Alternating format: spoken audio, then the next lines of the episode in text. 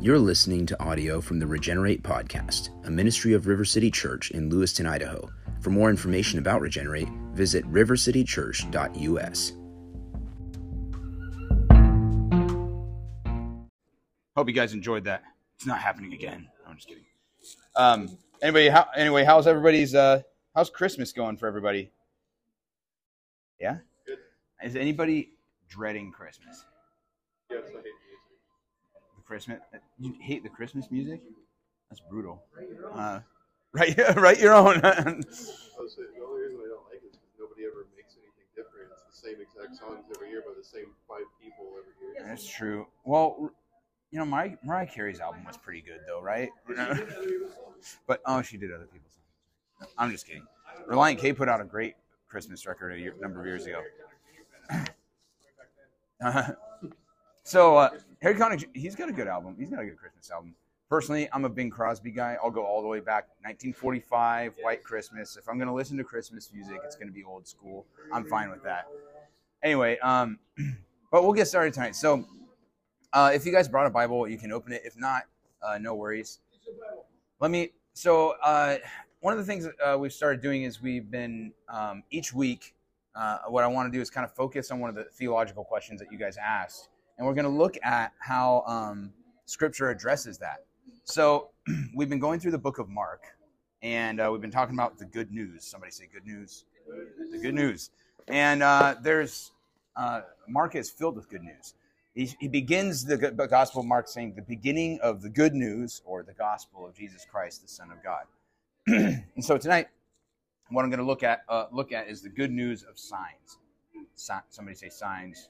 You, ever, you remember that? Uh, you remember that old? There was an old comedian years ago. It's like, "Here's your sign." Who was that? Uh, that was the was like the was the redneck the redneck. Bill Engvall. Yeah, Billy. Bill Engvall. He did the whole. Here's your sign. It was like, if you're stupid, here's your sign that says "stupid" on it. and when so, and he'd make a joke about when he did something. Anyway, we're going to talk about uh, signs because the question that somebody asked, uh, somebody asked a, a number of weeks ago when I had you guys write down a bunch of questions on index cards. Somebody asked the question, "Who is God?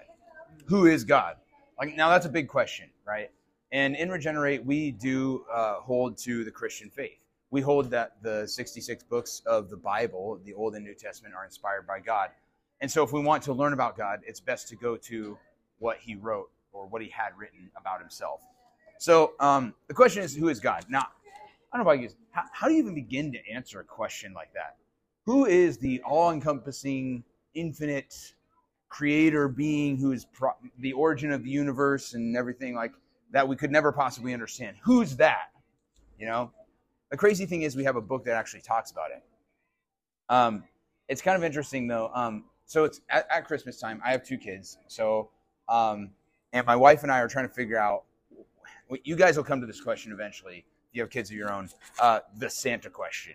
Like, do we do Santa or not? Right. This is this is like a great parenting question. I'm, we're crossing this bridge now, going, do we do it? Do we do Santa or do we like do we try to encourage like consumerism where they're like, I just want Christmas presents every year and they don't want anything else, or or do we like try to tell them about the legend of Saint Nicholas and he used to leave like doubloons or whatever in people's shoes and like I, I don't know like and then we're like, if you put your clogs out the front door, then maybe he'll come by at Christmas. You know, like I, I think it came from Turkey though, so I think it has nothing to do with clogs. It's just anyway. I, I mean, these are sort of clogs. These are these are hey dudes, which are like today's version of of clogs. Anyway, so um, so anyway, the what's interesting though is that the in the Gospel of Mark, there's a lot of people who saw things that Jesus of Nazareth did, right? and they had a hard time believing. Now, what's crazy though about kids, though, when we're talking about Santa, like kids have this amazing ability to have a deep faith in a jolly old elf who travels around the world in one night. I, I, I my daughter is asking me questions. Like one day she was like, "Papa," and I was like, "What?" She's bent over looking at the fireplace. She's like, "How does Santa fit down those tiny holes?" like because she saw these little because we have a gas fireplace, and then she was like, "Wait, how does he get through the glass?" Then like once he gets in? Does he go through the gla- glass? And I'm like, I don't know. And so my wife is like, what do we tell her? I'm like, I don't know. I've just been saying they say. like, well, they say that he, I don't know, you can get through materials that normal people can't. I don't know. It's, it's magic, you know? It's magic. But kids are prone to believe in Santa as long as they get the thing, right? They get the presents. They get the thing from Santa that they wanted. Did anybody? Okay. Did first of all, did anybody here? Did your family do Santa? Right. Okay. Did you ever get disappointed by Santa? Did you ever? At what point did you stop believing in Santa? I'll tell you my story. I had a I had a friend who told me she straight up told me that Santa wasn't real. She's like, I stayed up one one Christmas and I saw my parents putting stockings in there, and I was like, I don't believe you. I don't believe you. I'll bet your parents work for Santa. They were they were just like doing it for him because he couldn't be there for some reason. And she's like, no, that's the way it is. so I was uh, obviously I went to the all important like the fountain of all knowledge, my older brother, and I asked him, who is two years older than me. I was like, and at the time I was like, I don't know, I was getting, I was like five, maybe six, and I was just like, wait, no, maybe I might have been a little getting a little old for this. I was like seven, probably. Okay, I was 12, whatever. Uh, I was 20. No, uh, I talked to my older brother and I was like, is this true? And he's like, yeah, it's, it's, yeah, it's true. And I was like, no. So what did I decide to do with that knowledge? I decided to ruin my little brother's life. And I just told him the whole thing is a sham. I dropped all of it on him. I was like, Santa's not real. While, while we're at it, let's just knock out the Easter Bunny and the Tooth Fairy. All of them are fake. It's not real. He was devastated. But kids have this faith in Santa because they get what they want from him it's interesting to me that a lot of people they will believe in God, they will believe in the God of the Bible, they will trust in Jesus. They'll say, "Oh yeah, I'm a Christian," as long as they get what they want from Him. When I don't get what I want from Jesus this year, that's when my faith starts to erode. So, who is God? I'm going to read out of uh, the Gospel of Mark, chapter 11. So, if you have a Bible or if you, if you have a phone, you can open up your YouVersion app or whatever and just and, and take a look here. This is in Mark chapter 8 uh, verses 11 through 21. Last time we were together when we were when we were making cookies and stuff. Uh, by the way, how did the cookie giveaway go? They, they were all given away. That's fantastic. That's amazing. So um, uh, that's just a blast that you guys. I, and I just want to commend all of you guys. I know this is a side note, but I just want to commend everyone here for being a part of that. I know that you weren't, but that's okay. Uh, you, I know, but I want to commend everyone here for being a part of that. It was such an awesome opportunity to do something simple for somebody, and I really hope uh, that you saw in this a simple way to communicate the gospel to somebody, to communicate to somebody that God loves them, to communicate to somebody that there's someone out there who cares for them. That's huge, especially in the Christmas season where rates of depression are sky high.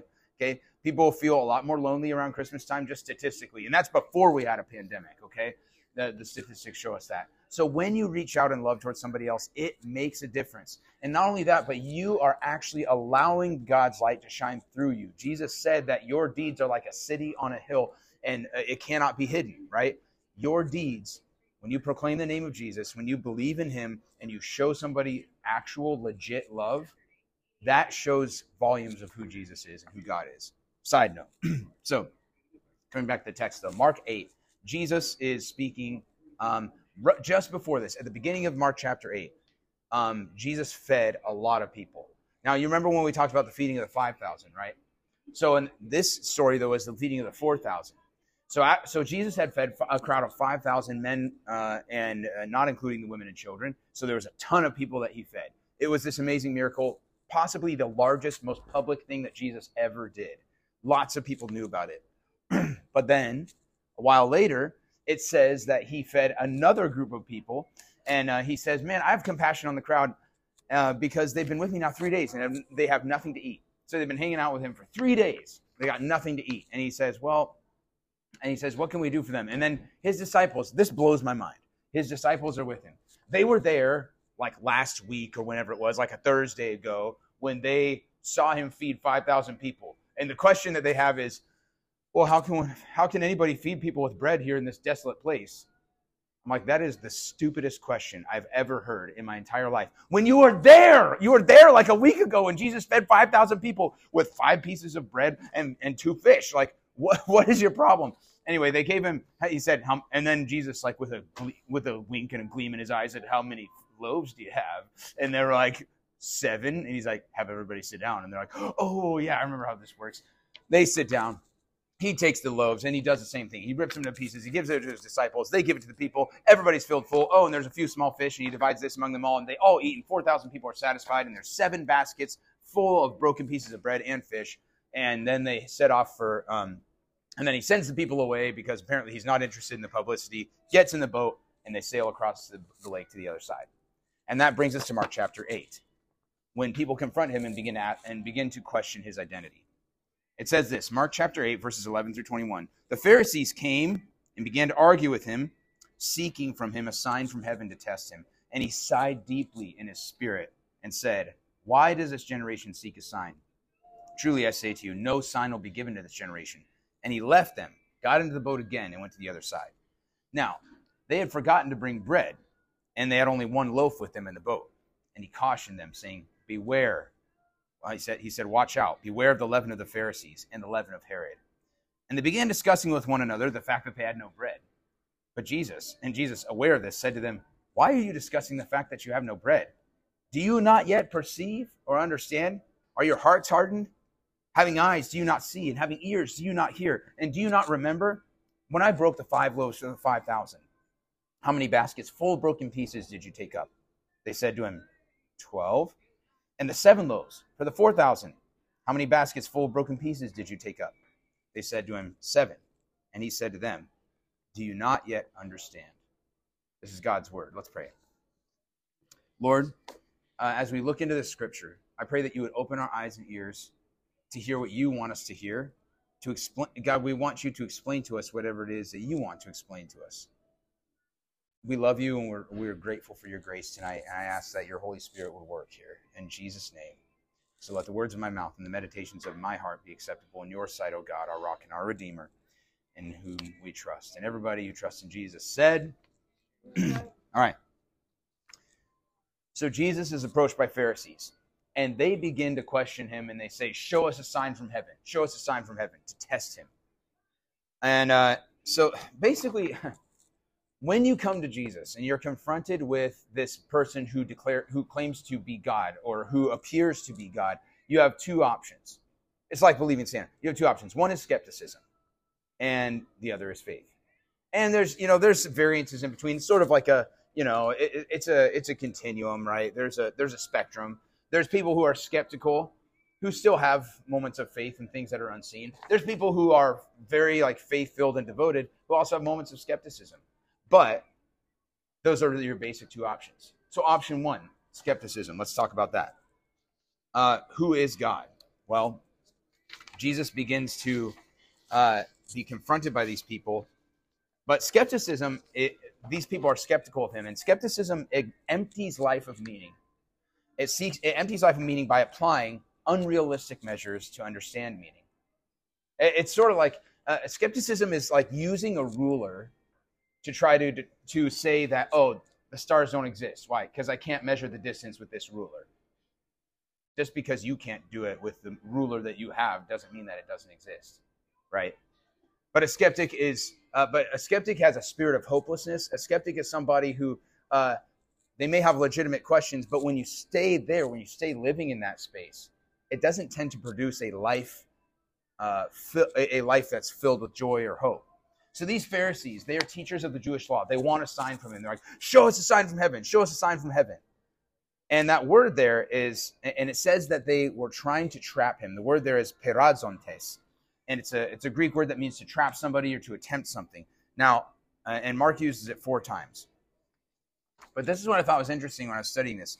When it comes to people putting Jesus to the test, in the in the New Testament, there are only three kinds of people that did this. One was Satan, one was the Pharisees, and the other was the Herodians. Okay, so Satan was is the accuser, the spiritual like God hate, like ultimate God hater.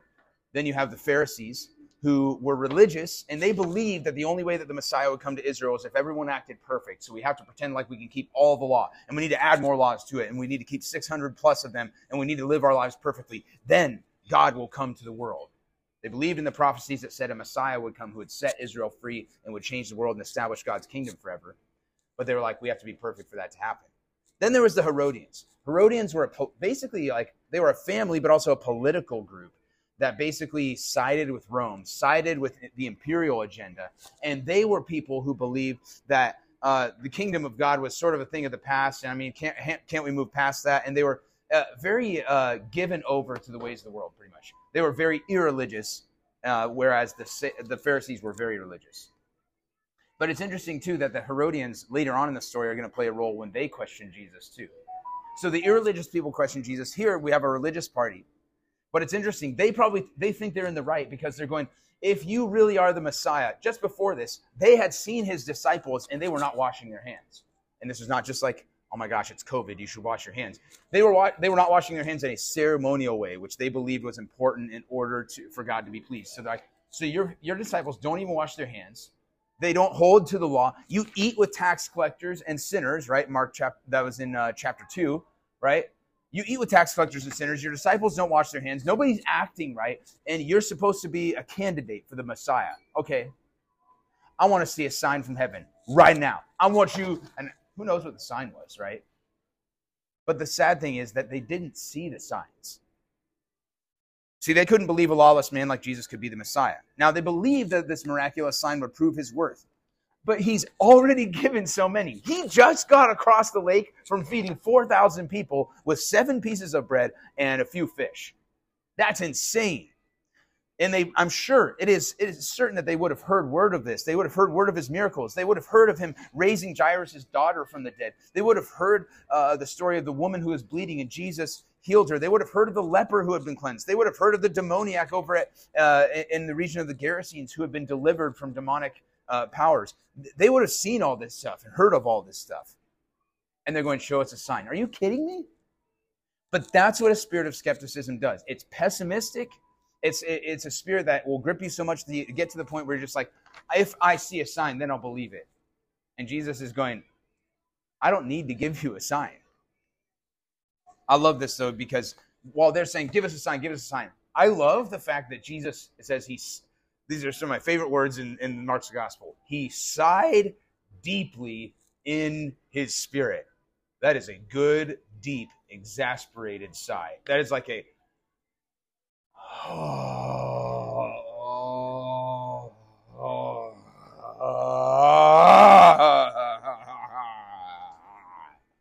ah, that's I hear when I hear sighing deeply in your spirit. Jesus sighed deeply in his spirit, and then he goes, Why? Why does this generation seek a sign? No sign is going to be given to this generation. You guys suck, basically. Like I, he's like, no sign is going to be given to you. Do you not understand that? Because because they're not paying attention to the fact that all these signs have already taken place. He's feeding the hungry. He is healing the sick. He has released the tongue of a man who could not speak. He's cleansed people of leprosy. He is bringing the kingdom of God. They're watching the prophecies of Isaiah unfold right in front of their eyes. When Jesus stood up in Luke chapter 1, it says that Jesus stood up in front of the people in his hometown and he said, The Spirit of the sovereign Lord is upon me because he's anointed me to preach good news to set at liberty those who are enslaved, to, to proclaim the year of the Lord's favor and the day of the vengeance of our God. Jesus is saying, Jesus uh, quotes from Isaiah there. Actually, he didn't say the vengeance part, my bad. But he did say, This is the day of the Lord. He's like, The Spirit of the living God is upon me. I'm the one. And he says, Today the scripture has been fulfilled in your hearing. And then he goes and starts to do the things that Isaiah prophesied about. And still these people don't believe him. So then we have to look at the other option, right? It, because it's really, if you look at the Pharisees, can you honestly look at these, these religious people, these narrow, angry, self serving, self righteous people? Can you honestly look at them and then go, yeah, I want to live like that? I want to be a Pharisee. I want to wear tassels. I want to only eat kosher. I want to hold my record above other people's and look down my nose at other people. Because when you are you can be religious and still be skeptical about Jesus. There's going to be something about him that, that offends you. The fact that, and you can tell who people are that are offended by Jesus when they get offended at like at the people that are following Jesus. I don't like that person. I'm not going to associate with them. I don't want to go to that church. I don't like the way that they just like welcome everybody. I'm not going to go to this. No, I don't hang out with those people. They put walls up. So, uh, what's the other option? Faith. So faith, whereas skepticism is ignoring all signs, faith is looking where the signs are pointing. So Jesus gets into the boat. He moves forward. Hi there. Um, he moves forward, and so Jesus and he he gets in the boat, and he's sailing across, and he's sitting there, probably still exasperated, still like, and then they're just like, and then he uh, says to them, you know what, guys, watch out for the leaven of, of the Pharisees and the leaven of Herod. Interesting word. The word leaven there refers to yeast, right? Um, has anybody does any has anybody here ever made bread before? Yes. Okay. What is yeast for? right, rising the bread. Right. Use it to raise the dough. How much do you need for a loaf of bread? Teensy weensy bit, right? A little bit of bread leavens the whole lump of dough, right? And this that's why Almost. almost right. A little bit of leaven, a little bit of yeast, A little bit of lemon, a little bit of leaven, a little bit of yeast will leaven the whole dough. Now, uh, the whole lump of dough. So he says, uh, so he warns his followers against this because he says, watch out for the leaven of the Pharisees and the leaven of Herod. Now, it's interesting because the Herodians weren't here. But earlier in the Gospel, Mark, it was clear that the, that the Pharisees were already teaming up with the Herodians. This is like a hardline, godless, atheist liberal te- teaming up with a hardline, conservative, Trumpy, like hyper Christian over here, and they're joining forces because they're like, one thing we can agree on, right? Yeah, we hate Jesus. Yeah, we don't like him. I don't, I don't like I don't like him because the one guy's like, I don't like him at all. He doesn't stand for family values or anything like that. I've seen him eating with a tax collector, and the other one's like, yeah, and I don't like his whole like I'm the like calling himself the son of man kind of stuff. Like, isn't that like trying to like replace like replace our government? Like that's kind of like anarchy and stuff. And honestly, we should be trying to keep peace in society. So like they were teaming up against him. And he says, watch out for them.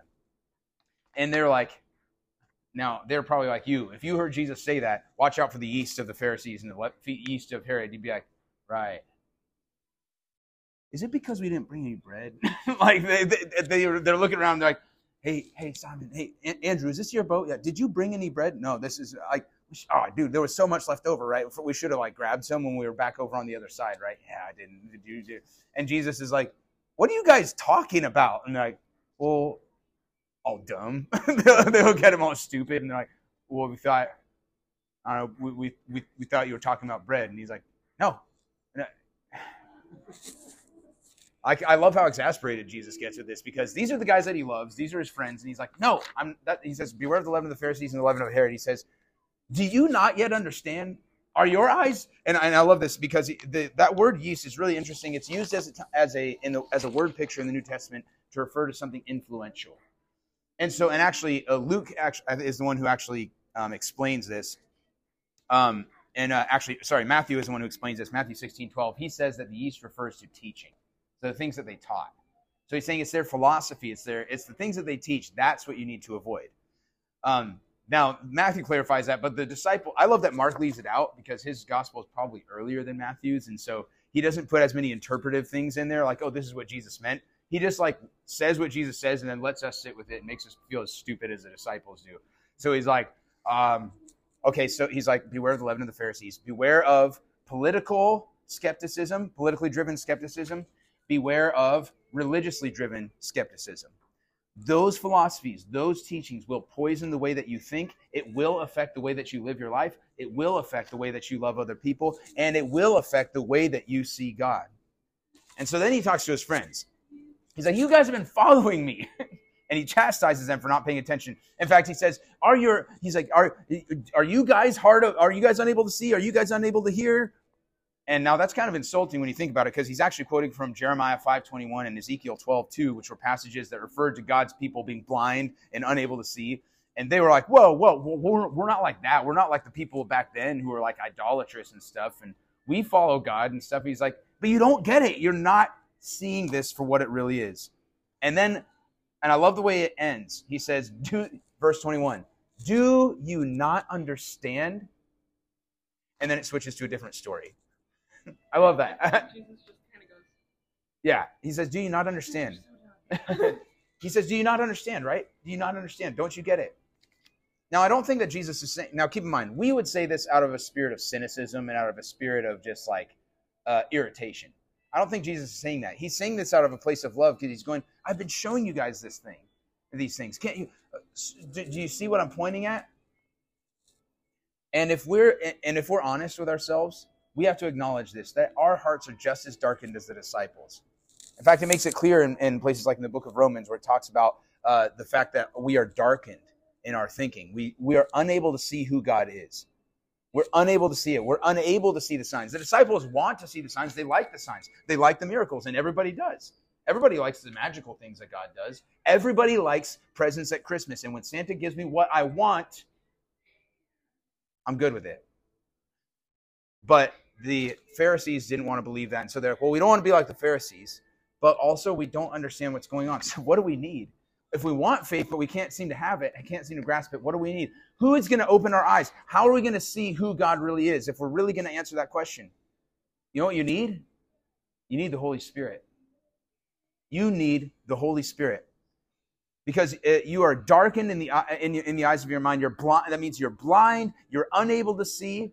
The Bible also says that you're dead in your sin apart from him. So that means God himself actually has to come into the picture. That's why in John 6 35, he's saying, Do you not see how many baskets did we have left over?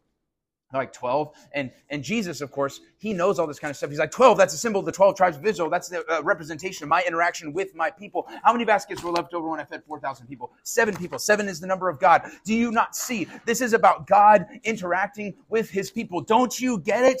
What he was saying is what he eventually comes to say explicitly in john 6 35 which is i am the bread of life. I'm the bread of life if you're hungry, come to me. If you're thirsty, you come to me. You don't go to some philosophy. You don't just go to pop psychology. You don't just go to drugs. You don't just go to, to sexual fulfillment. You don't just go to, uh, to philosophical mumbo jumbo on the internet. You don't go to the stupid tarot card readers on TikTok. You go to me. You go to me. I am the bread of life. And the only one who can actually reveal that to you is the Holy Spirit. That's why he said in John 15 26 that you need the Holy Spirit because he will lead you into all truth. Because when you catch the signs of who God is, you'll be, you'll be struck in wonder at it. Jesus Christ is the same yesterday and today and forever. And he doesn't always just explicitly show up in your life. We want God to show up in our life and do a miracle. But let me tell you about a miracle that was also a sign. Because what Jesus was saying is these miracles are not just for the benefit of these people. These miracles I'm performing are a sign, and they are pointing to who I am. Do you believe in me or not? Do you not yet understand? So let me tell you about one other sign that wasn't missed. And in the same region, there were shepherds out in the field, keeping watch over their flock by night. And an angel of the Lord appeared to them, and the glory of the Lord shone around them, and they were filled with great fear. And the angel said to them, Fear not, for behold, I bring you good news of great joy that will be for all people. For unto you is born this day in the city of David a Savior, who is Christ the Lord. And this will be a sign for you. You will find a baby wrapped in swaddling cloths and lying in a manger. The shepherds who heard that message whether this is, uh, if you if you know the Christmas story, the shepherds heard that message. They followed the sign, and they found the baby. And that bit, and what's amazing to me is the signs were pointing not to a great, huge, miraculous God who solves all of your problems, but a great, big, miraculous God who made himself nothing, taking on the form of a servant. He was born in a place that was filled with cow crap. He was born in a place where they laid him in a place where, where animals ate. And that is how the King of Kings was brought into the world. And but that wasn't even his most humble state because years later he didn't even get a swaddling cloth. He was stripped naked. He was nailed onto a cross. He hung there for 6 hours. And when they were as they were crucifying he said, "Father, forgive them for they don't know what they're doing. They don't see the signs of who I am." But 3 days later, after being crucified, he got up with all power in his hand and he is seated at the right hand of the Father. And one of the great things about Christmas is we're not just talking about the day that Jesus came, we're talking about the day that Jesus is going to come. That is going to be a far greater day than Christmas Day. It's going to be the best Christmas that we've ever had. Second Christmas. Christmas times two. Let's go. That is where the signs are pointing. Are you following the signs? Are you going to remain in skepticism or are you going to look in faith at the signs that God puts in your life? Jesus loves you. Yes, Jesus will do things for you. Jesus feeds the 4,000. yes, Jesus will chop it up even with the religious folks like Pharisees. But at the end of the day, Jesus wants to invite you into a relationship with his friends where he can, like as friends, where he can say, Do you understand? Do you see? That's not just a that is not a condemning question, actually, when you think about it. It's a hope, it, it, it is a hopeful question. He's going, Do you see? Do you understand? Do you so that's the question for you tonight. Do you understand who Jesus is? Jesus is God. That's the bottom line. We believe that God is three in one, but that the second person of the Godhead is Jesus Christ, the Son of God, begotten from before the time, uh, uh, uh, begotten, not made. He was not created by God. He is God. And he put on human flesh and came to be one of us so that he could experience our hardships and so that he could take on our burdens, so that when we believe in him, our lives are changed because we displace our sinfulness and our skepticism and our cynicism and we put it on his shoulders and he takes that burden from us and forgives us, and he gives us a new life and a new way to look at things. That is a good Christmas gift. Amen. So, Thanks for listening to this week's sermon from the Regenerate podcast. And if you enjoyed our content, please feel free to subscribe. If you have any questions or would like to send us feedback, send us an email at regeneratelcsc at gmail.com. We'd love to hear from you. Regenerate changing the world for Jesus, one person at a time.